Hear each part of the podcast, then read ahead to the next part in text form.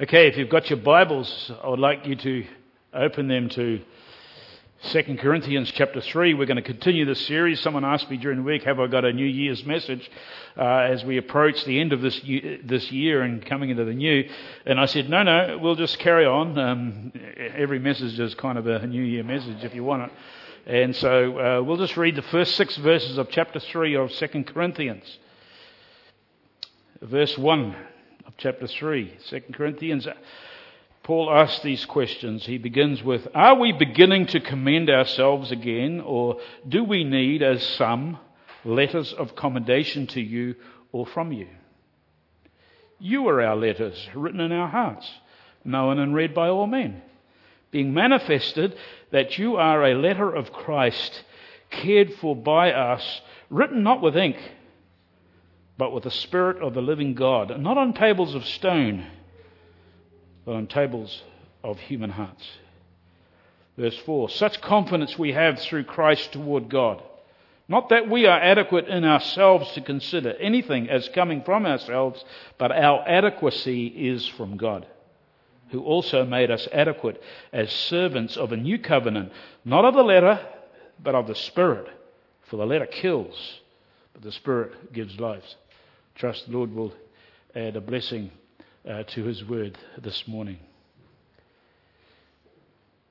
One of the real issues of life that plague us all from time to time is being confronted with a lack of expertise to do a job that needs being done.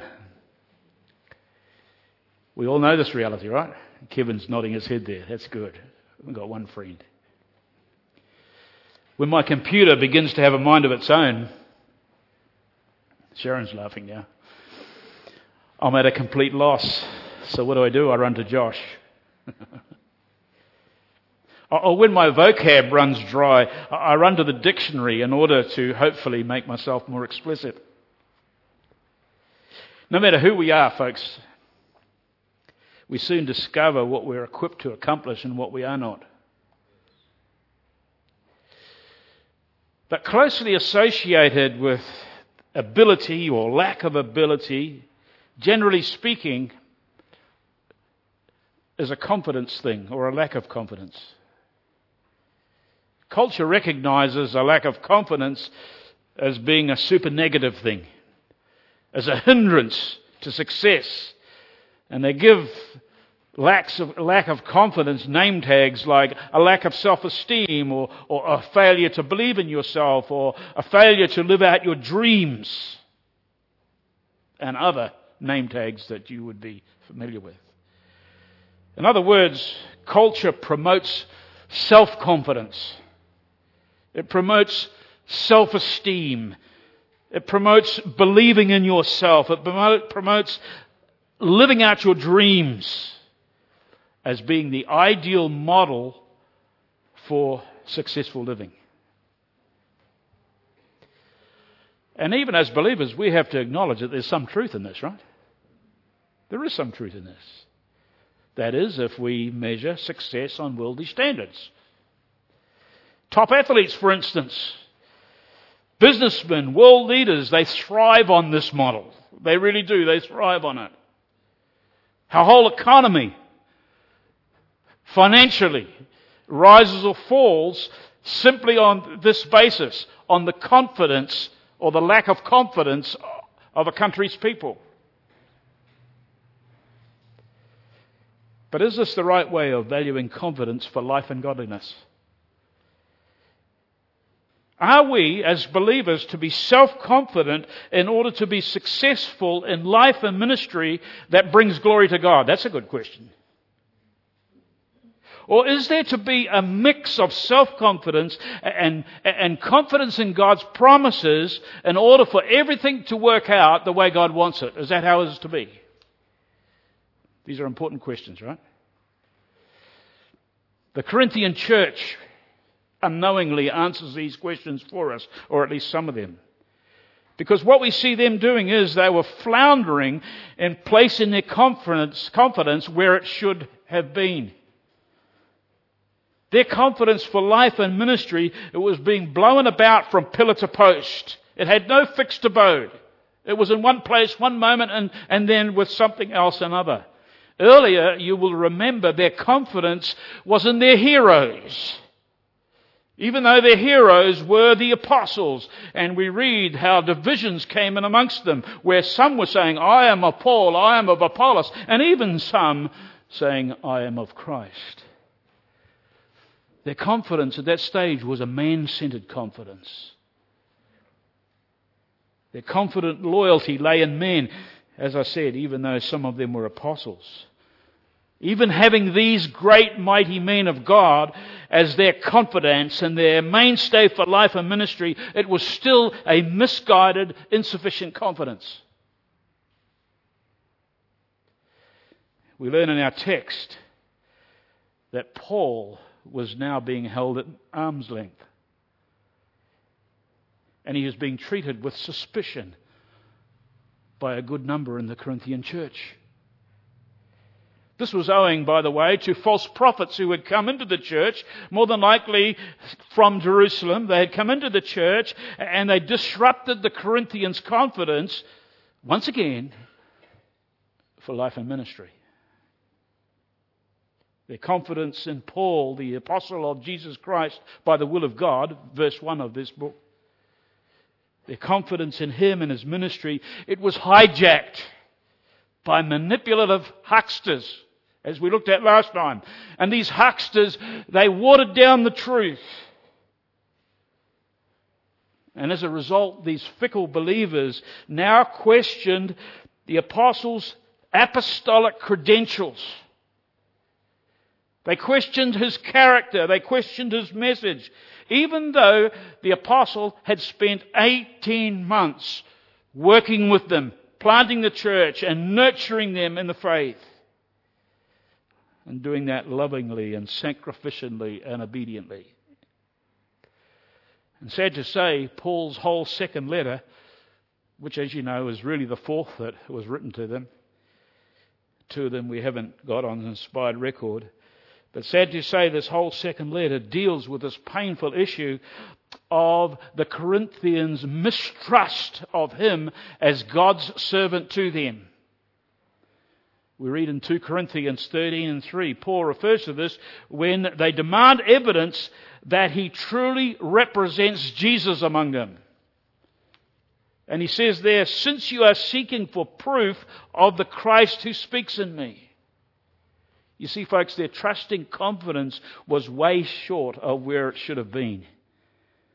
By the way, Paul was not interested in creating a following. He wasn't heating himself up as some big spiritual guru where they could cling to. He wasn't doing that. He wanted to preach the gospel so that people's confidence might be in Christ. Even Paul himself asked that rhetorical question that we looked at last time we were together back in verse 16 of chapter 2. Who is adequate for these things? In other words, who can we have sufficient confidence in to bring about success in life and ministry that brings glory to God? That's the question that Paul asks even himself. And Paul there doesn't point to himself. He doesn't even point to self confidence, and nor does he point to a mixture of God's promises and any human ability. He points to God. He points to Christ alone, toward God alone, through faith in the gospel alone. We have that in verse 4. You see, Paul is not interested and he just brushes off any personal attacks upon himself in his person.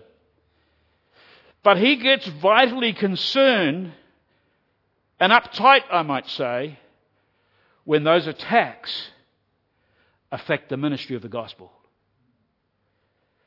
And here in this massive digression that we looked at last time, from chapter 2 verse 12 right through to chapter 7, in this massive digression, this apostolic digression, this parenthesis, what Paul does and is doing is he defends the ministry. So how does Paul defend his ministry? So that readers can be sufficiently confident in God alone for life and ministry to give Him glory. Well, we're going to be looking at this in number one. I've got credentials for life and ministry. We see this in verses 1 to 3. Many business managers, when employing people, as you know, many of you will know, they stake a certain amount of confidence in credentials written on a CV or in a reference of something, some similar sort. But as we know, credentials written on paper, what happens is that they are put to the test, right? They are either proven false or they're proven true when that person puts theory into practice in the workplace like some of you have experienced in this last year. You see, the Corinthian church had been seduced by glowing credentials written on paper commending these false prophets who had come up from Jerusalem and into their church. They had held them before them. This is who we are. Look, and no doubt they had series of signatures on them. The false prophet's immediate concern, by the way, were to gain a following, even today, you see that. And one of the things that false prophets demanded in their gaining a following was to bring about a disconnect with any prior leaders that they might have had, which included the Apostle Paul.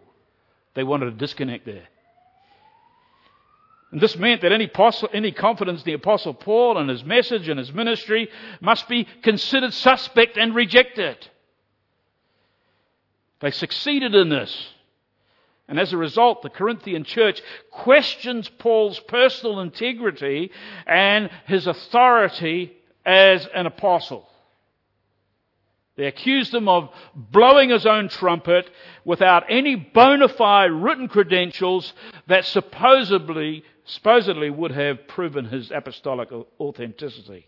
So how does Paul respond to this? How does he, how does he respond to this attack? He defends his apostolic authority by asking two questions in verse 1. He says, Are we beginning to commend ourselves again, or do we need, as some do, letters of recommendation to you or from you? Now, the answer to both those questions is in the negative. He didn't need them.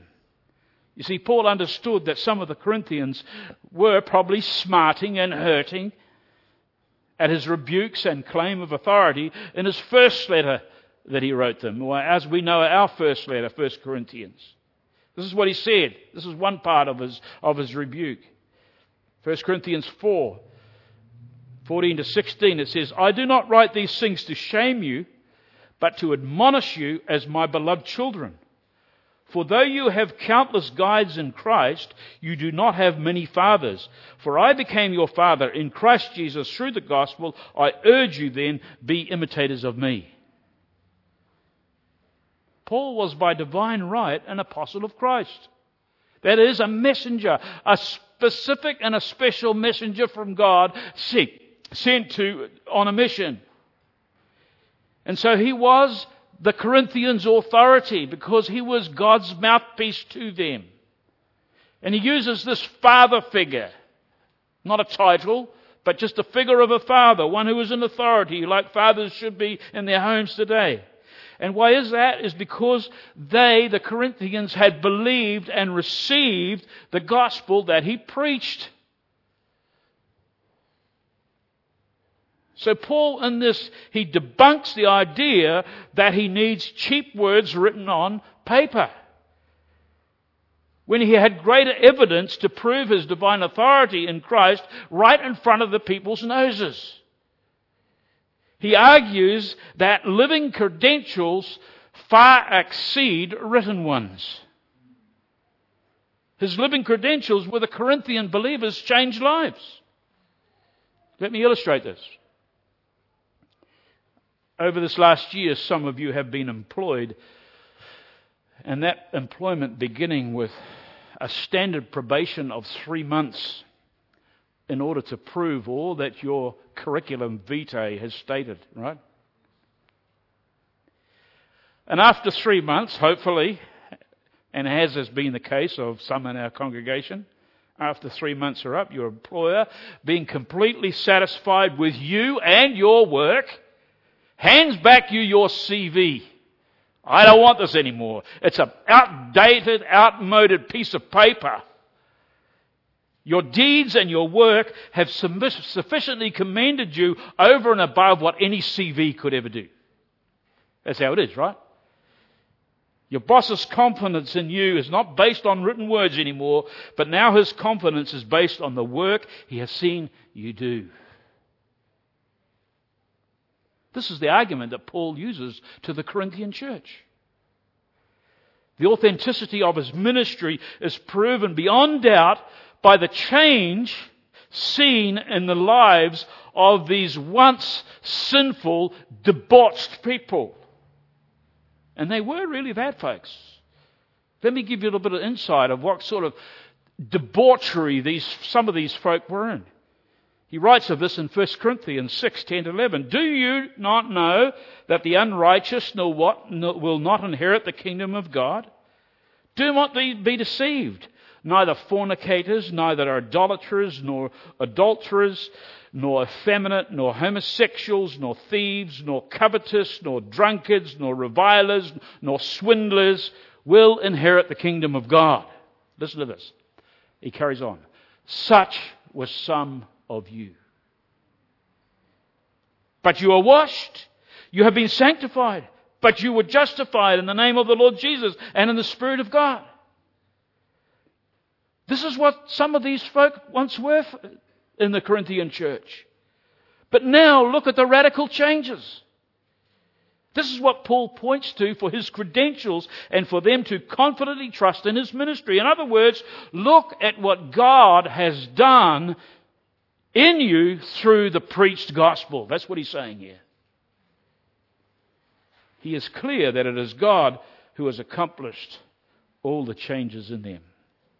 The freedom they enjoyed, the deliverance from, from destructive lifestyles, all happened because Christ had changed them through the gospel. And so, hence, their confidence in Paul's ministry could be without doubt. Why? It was clearly ratified by what his ministry produced. It brought about radical life changes which glorified God. Hence, there was no need for Paul to have a written commendation. And so, what Paul does is he, he, he doesn't leave it there. He, he presses this better than a letter point home even further in verses 2 and 3. First of all, this better than a letter was, it was a, this life change was a testimony for the Apostle Paul. And so, what the Apostle Paul does here is he uses a play on words. He often does this. A little bit like that word picture that he used last time we were together, where God's servants were seen as, as a fragrance of Christ or a sweet aroma back in 215. And here he says, You are our letter written in our hearts, known and read by all men. You see that? In other words, the believing, believing Corinthians were not like some detached CV that you might put in your pocket or in your satchel, which may be true or false. No, the Corinthian converts were Paul and his team's letter of commendation. They were his C, they, they were the, their CV, if you like but they were written on their hearts. You hear that? They were written on their hearts. What this speaks of is describes the tremendous affection that Paul and his team had for the Corinthian church. Paul affirms this later on in chapter 7 and verse 3. This affection that he had for them, he says, You are in our hearts to die together and live together. That's pretty affectionate, isn't it? Can't get better than that. But this living letter gets better, folks. It really does. You see, because they were not a testimony for Paul alone. In other words, they, they were not like a private document for his and their eyes only. In other words, their radical life change from what they once were to what they are now to be followers of Christ, even though they had a, had a whole lot of uh, uh, cleaning up to do. Their radical life changes was, was not just for Paul's eyes only and for them to keep in a closet. This living testimony of changed lives produced by the gospel was what? It was a testimony to all, all men. See that? A testimony to all men. So these living credentials were read and seen by all men wherever the Corinthians went. That's the idea. Let's just pause there, folks. Let's just pause here and have a little reflection by way of application. What message, what testimony has your life, has my life spelled out to those who have read us over this last year? Has your life, has my life been such a display, such a clearly written letter that it has given testimony of you being a follower of Christ? Has it been written with such clarity that it tells others that you are a servant of Christ and of one another within this local church? Is that what it's done? Have people read you with such clarity that they have seen the difference that the Lord has wrought in your life? Have they seen that? Believe it or not, our friends, our colleagues, and our family, they read us like books. We are letters. So, what have they read in 2015? Secondly, we see that was a testimony for Christ. We see this in verse 3. And it says, And you show that you are a letter from Christ delivered by us, written not with ink, but with the Spirit of the living God, not on tablets of stone, but on tablets of human hearts. That's from the ESV version. You see, the Corinthian converts were not only recommendations for Paul and his ministry, but they were also a recommendation of Christ. Every born again believer is a letter from Christ. And so this carries some serious responsibility to everyone who claims to be a true Christian, right? Paul reiterates that the changed lives of the Corinthian converts were an open letter telling of the work of Jesus Christ, that how he had done in, in them, and, and how God's grace had worked through them, and by faith they believed the preached gospel. And that brought about change. And hence, all believers are a testimony for Christ. In other words, all believers, whether you like it or not, tell and speak of something of the character of Christ. Now that's serious, isn't it? In other words, so often the only Jesus people know and see, folks, is what they see and hear in and from you. Why is that? Because we are his letter of commendation. That's what it says here. We are his credentials to them. That's what it says here. And hence our, our level of confidence in him tells either a powerful or a weak story. That's challenging. We want to tell powerful stories of Jesus Christ, don't we? Not weak ones. That makes living a pretty serious matter. So allow me to ask again what kind of message does the letter of your life tell out? Is it like, as we discussed last time we're together, that sweet fragrance of Christ as we see in 215? Is it a letter that spells out something of the sweet character of Christ? These are good questions to challenge ourselves with, aren't they?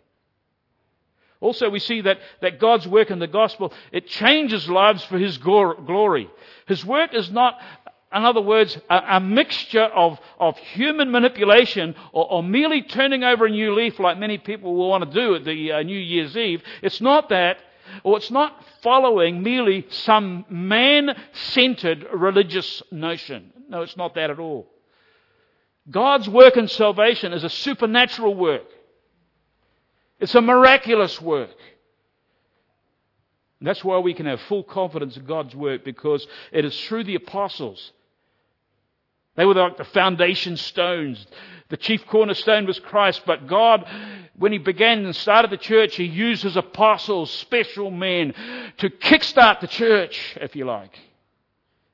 And they were given special powers to perform miracles and speak in different languages without even going to a language school.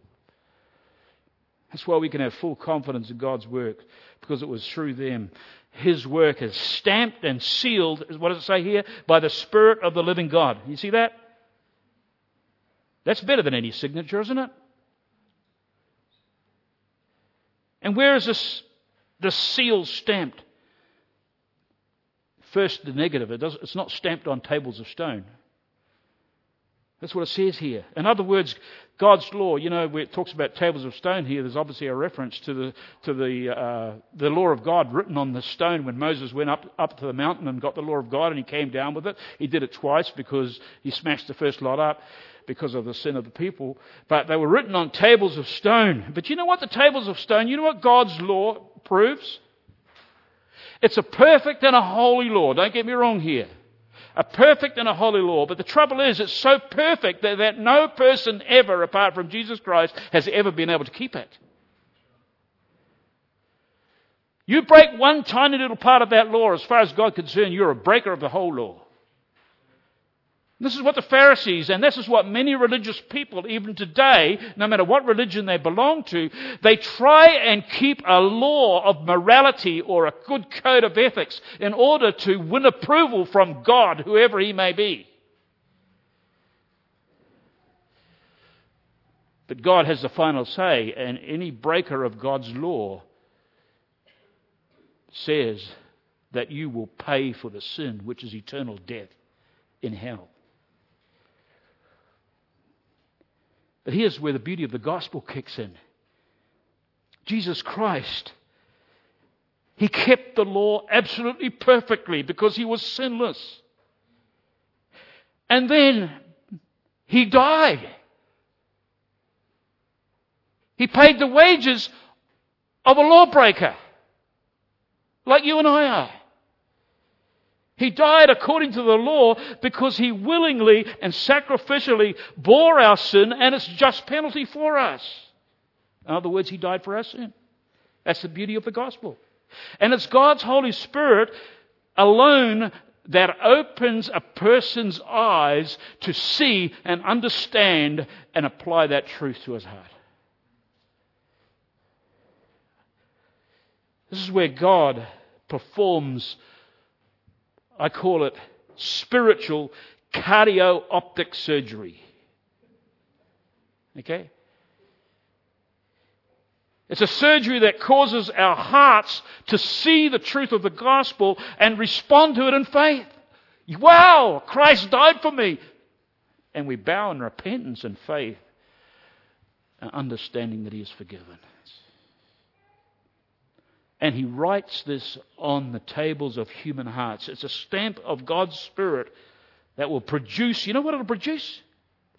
When that happens, folks, in all its genuineness, when that happens, it will produce a persevering life of faith. It will be a letter of Christ for all to see. That's why a believer can be read by their fruit by their deeds. A good tree, folks, will not produce bad fruit, right? And a bad tree will not produce good fruit. That's what the Bible talks about. It uses that analogy. Jesus taught about that in, in Matthew chapter 7 in his Sermon on the Mount. And that's exactly the same in the work in our lives. This is a divine work that brings about a radical change in our lives, as it did among the Corinthians, and it speaks volumes of testimony for Jesus Christ. But you know what? Something more amazing. God has chosen faithful servants as his means of performing this miraculous, heart changing work of salvation. Imagine that. Think about that. How awesome is that? That is, Paul and his team were the channels that God used to serve up the gospel. It was like a meal that has ongoing ramifications of eternal life. That's what Paul means here when he says, it is cared for by us in verse 3. It has the idea of serving up the gospel. And Paul knew that. He was just a servant. He was just a slave, serving up what God had given and what God was doing. What an awesome responsibility. What a wonderful privilege. Folks, where does your personal confidence rest in all this? Is it your own personal ideas and opinions, or is it in the God's power in the gospel? Because that alone proves itself through the credentials of a changed life. and that life will persevere in the faith. But let's get a little bit more personal. If you look into your own life, and perhaps to see no change, maybe you see no difference in you than the pagan that you work with. All I can do is urge you, as the Apostle Paul does in chapter 13 and verse 5 examine yourselves to see whether you are in the faith. Secondly, sufficiency for life and ministry. We see this in the last two verses. You will remember the question that Paul asked in 2:16, and who is adequate for these things? In other words, who is sufficiently adequate to make spiritual impact that changes people from within, whereby, be, whereby they become a letter of Christ? Who is sufficient for that? So we can ask, where and who can I place my confidence in? Is it some seminary training? Is it doing more Bible study? Is it more, more prayer? Or is it more spiritual discipline? Is that where we can place our confidence in? Look what Paul points to. It's, he doesn't point to himself. The Corinthians were looking to human credentials, remember? They were looking to those with flowery written accolades and are convinced that the apostle Paul, because they had never seen anything about, like that about him, that he is sorely lacking in this. Their confidence lay in men's words on paper, on human abilities. But Paul's confidence is, what does it say here in verse 4? Through Christ toward God. You see that? So Paul was absolutely confident, and so should we be, in the power of the gospel ministered through his servants to change lives. Simple, right? That's where our confidence should be. Paul's confidence in the gospel was tightly bound to his calling by God to preach the gospel. That is why he spoke so boldly. That is why nothing came across his path that he wasn't ready to just walk on through no matter what. That's why he spoke so courageously. That's why he spoke without partiality to whoever. No obstacle, persecution, or difficulty could ever make Paul doubt the question of his calling by God to preach. He said in 1 Corinthians 9 and 16, For if I preach the gospel, I have nothing to boast of, for I am under compulsion. For woe is me if I do not preach the gospel. Paul was resolutely confident in his calling to preach. This was not some brash self confidence that he was boasting in here, no. But it was confidence through Christ toward God. In other words, Paul's confidence through Christ that his ministry in the gospel will bring about God's purposes. He said in 1 Corinthians 5, 15 verse 10, But by the grace of God I am what I am, and his grace toward me did not prove vain, but I labored even more than all of them, yet not I, but the grace of God with me. He learned that sufficiency in ministry comes from God. And if his life and ministry is to make a difference, it's because of him not being a great speaker or not being whatever, but it's because of him being empowered by the Holy Spirit within him. He understood that serving the Lord was not about his human abilities. He understood that he could do all things through Christ who strengthens him. He wrote in the Philippians chapter 4 verse 13. He understood that he was just a clay pot that he uses in another occasion. A clay pot. Not very attractive, right? And one of those things you give it a toss. You might even bit like our, our um, plastic plates that we use. We use once and toss away. He understood that he was just a clay pot, but my word, he was a clay pot ready and willing to be used, even if he had to be broken for God's glory. He understood 2 Corinthians 4 7, but we have this treasure in earthen vessels, so that the surpassing greatness of the power will be of God and not from, from ourselves. Now, folks, this begs the question, again by way of application here. What and where does your confidence rest for life and ministry? I say that, life and ministry, because some people get this idea that ministry is only stuff what you do in the church. or what you do here on Sundays or Thursday nights or whatever. No, but I'm talking about life. In your workplace, in your home, wherever you go, on vacation. What does your confidence rest in? Watching a YouTube clip the other day of Hillsongs doing a Christmas concert in London. And it was very clear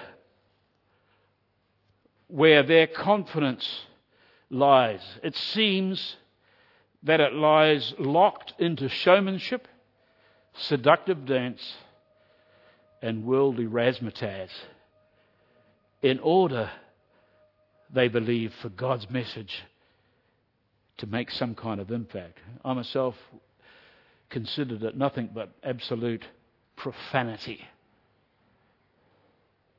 Are we confident that God has the wherewithal to change lives through us without depending on human cleverness or worldly wisdom? Are, are we confident? Because I believe if we truly are, there would be a lot more action on our parts. There will be a lot more living for God's glory on our parts. There'll be a lot more testimony and letters that are read with a lot more clarity on our part. Paul is adamant that taking this kind of a pragmatic approach where, where we deceitfully smooch pagans into the kingdom, it is not of God, it's of the devil. He tells us in 1 Corinthians 1:21, "For since in the wisdom of God, the world through its wisdom did not know God, God was well pleased through, listen to this, God was well pleased through the foolishness of the message preached to save those who believe. The world may think it's foolish, folks, but the gospel preached through us as letters is what he longs and loves to use for his glory. Paul understood that he was not adequate in, himself and that we should not consider anything as coming from ourselves. And as I was thinking about that, you know what? If there was anyone who could have ever used human achievement and wisdom and even religion to persuade people, it was Apostle Paul, right? He could have called upon more. He, could have called upon more academic and human religious credentials than you could poke a stick at. He was right up there. But what does he see himself as? Inadequate in and of himself a clay pot. But he understands fully that he has been made adequate, made sufficient, sufficient as a servant of a new covenant.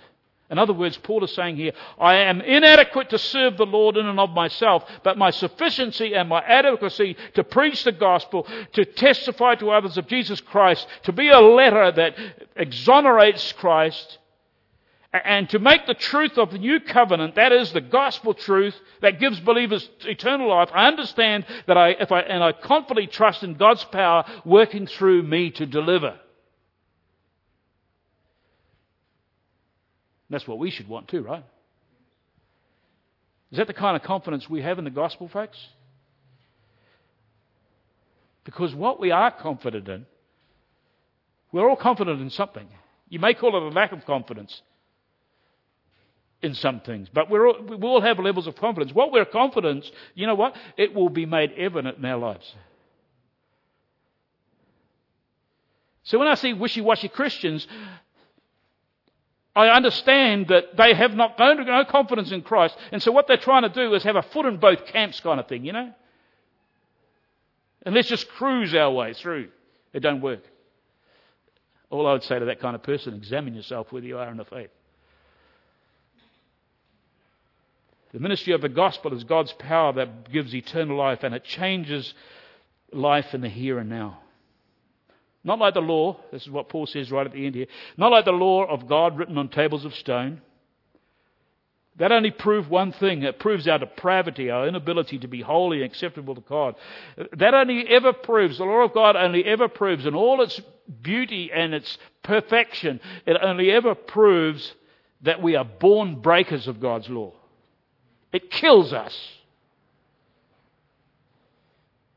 But praise the Lord, there is Jesus Christ, a new promise from God, a new covenant. whereby the Spirit of God gives eternal life. May 2016, as we approach it, be a year where, we, where our lives spell out a letter from Christ. That we have greater confidence through Christ toward God.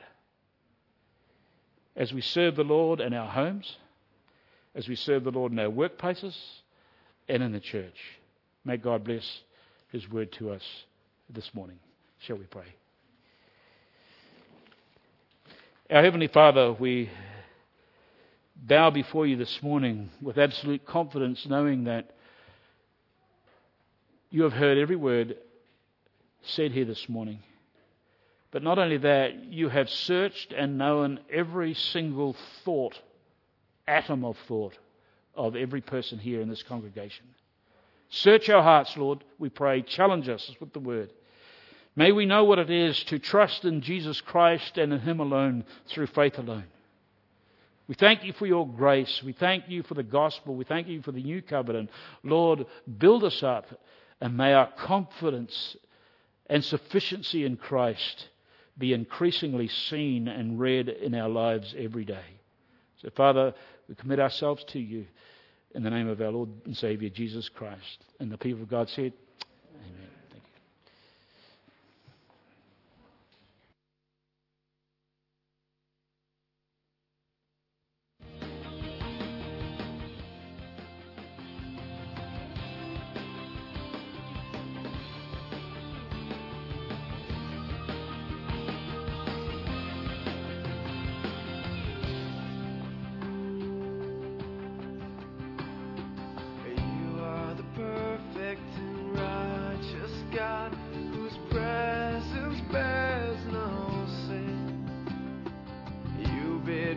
come to your holy place?